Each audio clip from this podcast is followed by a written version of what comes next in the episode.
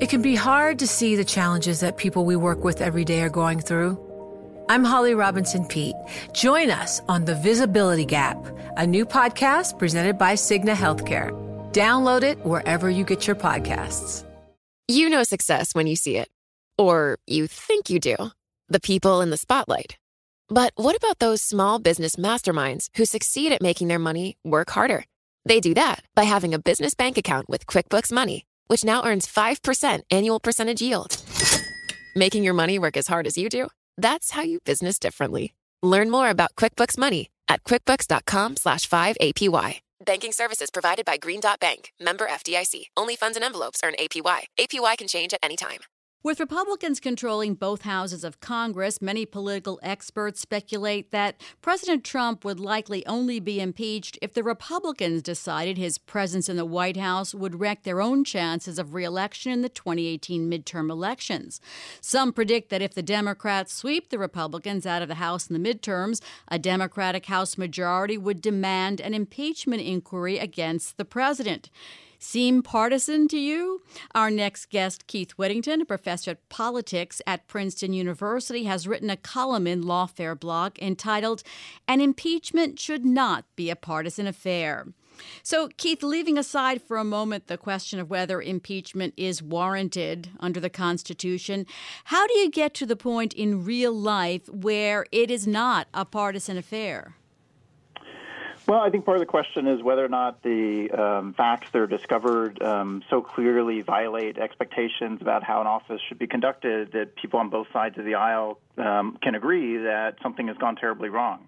Um, it's been commonplace that most of our impeachments have been of federal judges um, who've behaved badly, and in most of those cases, we've had bipartisan impeachments. Presidents just raise a very tricky problem from that perspective.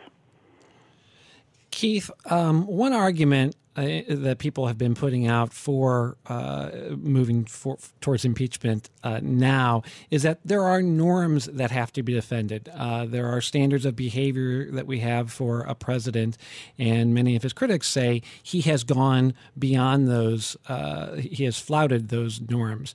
What, what's the response to that to, to people who want to move quickly with impeachment? Well, I think it's almost impossible to move quickly with impeachment. I mean, part part of the effort has to be to um, build up the factual groundwork on what actually happened. You need to build um, widespread political support um, that what's happened is um, grave enough, and there are no other obvious solutions um, besides moving to impeachment. Um, so there just can't be a rush on that process. But uh, impeaching somebody because they are dramatically outside the norms of behavior um, is one of the things um, that have um, driven impeachment efforts before. Um, and part of the question is how does the administration respond to that? Can the administration put its own house in order um, uh, and come back to uh, more normal political practices so that impeachment doesn't seem necessary? Would you say that some of President Trump's recent um, event, the recent events or re- recent revelations about him are a little more than outside the norm. For example, revealing classified foreign intelligence information to Russian government officials, um, trying to influence former FBI Director Jim Comey away from uh, the Russian investigation. Are those just a little bit beyond the norm?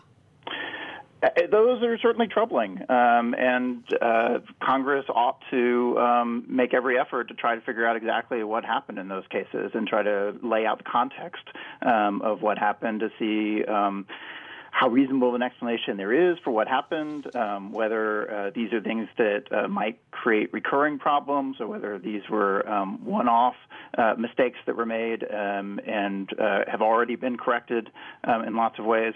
Um, so there's lots of important issues that would have to be um, thought through before necessarily jumping to impeachments. but you know, those are those are clearly troubling, um, and and um, appropriately, I think Congress um, thinks that they ought to be looking at that carefully.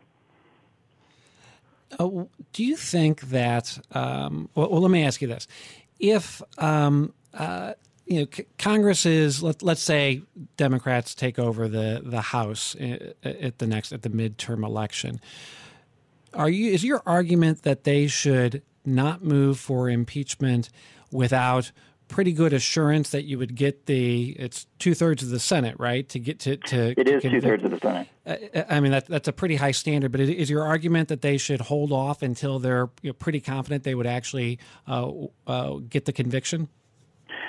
Well, I think it depends some on what they're trying to accomplish, um, uh, and so so if, for example, they really think um, it, it's absolutely necessary that this president be removed before the next election, um, then trying to lay the groundwork for an actual conviction in the Senate becomes essential.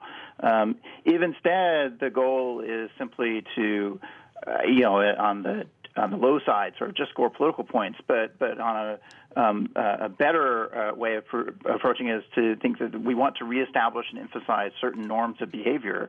Um, it may not actually be necessary to get conviction or to try to guarantee that people will, in fact, change their behavior um, and and behave in ways that are more appropriate we will see what what's what happens with this. We're going to be discussing this many, many times, I'm sure, in the future. And all three presidents who have faced impeachment proceedings, the impeachments were brought by the opposing political party.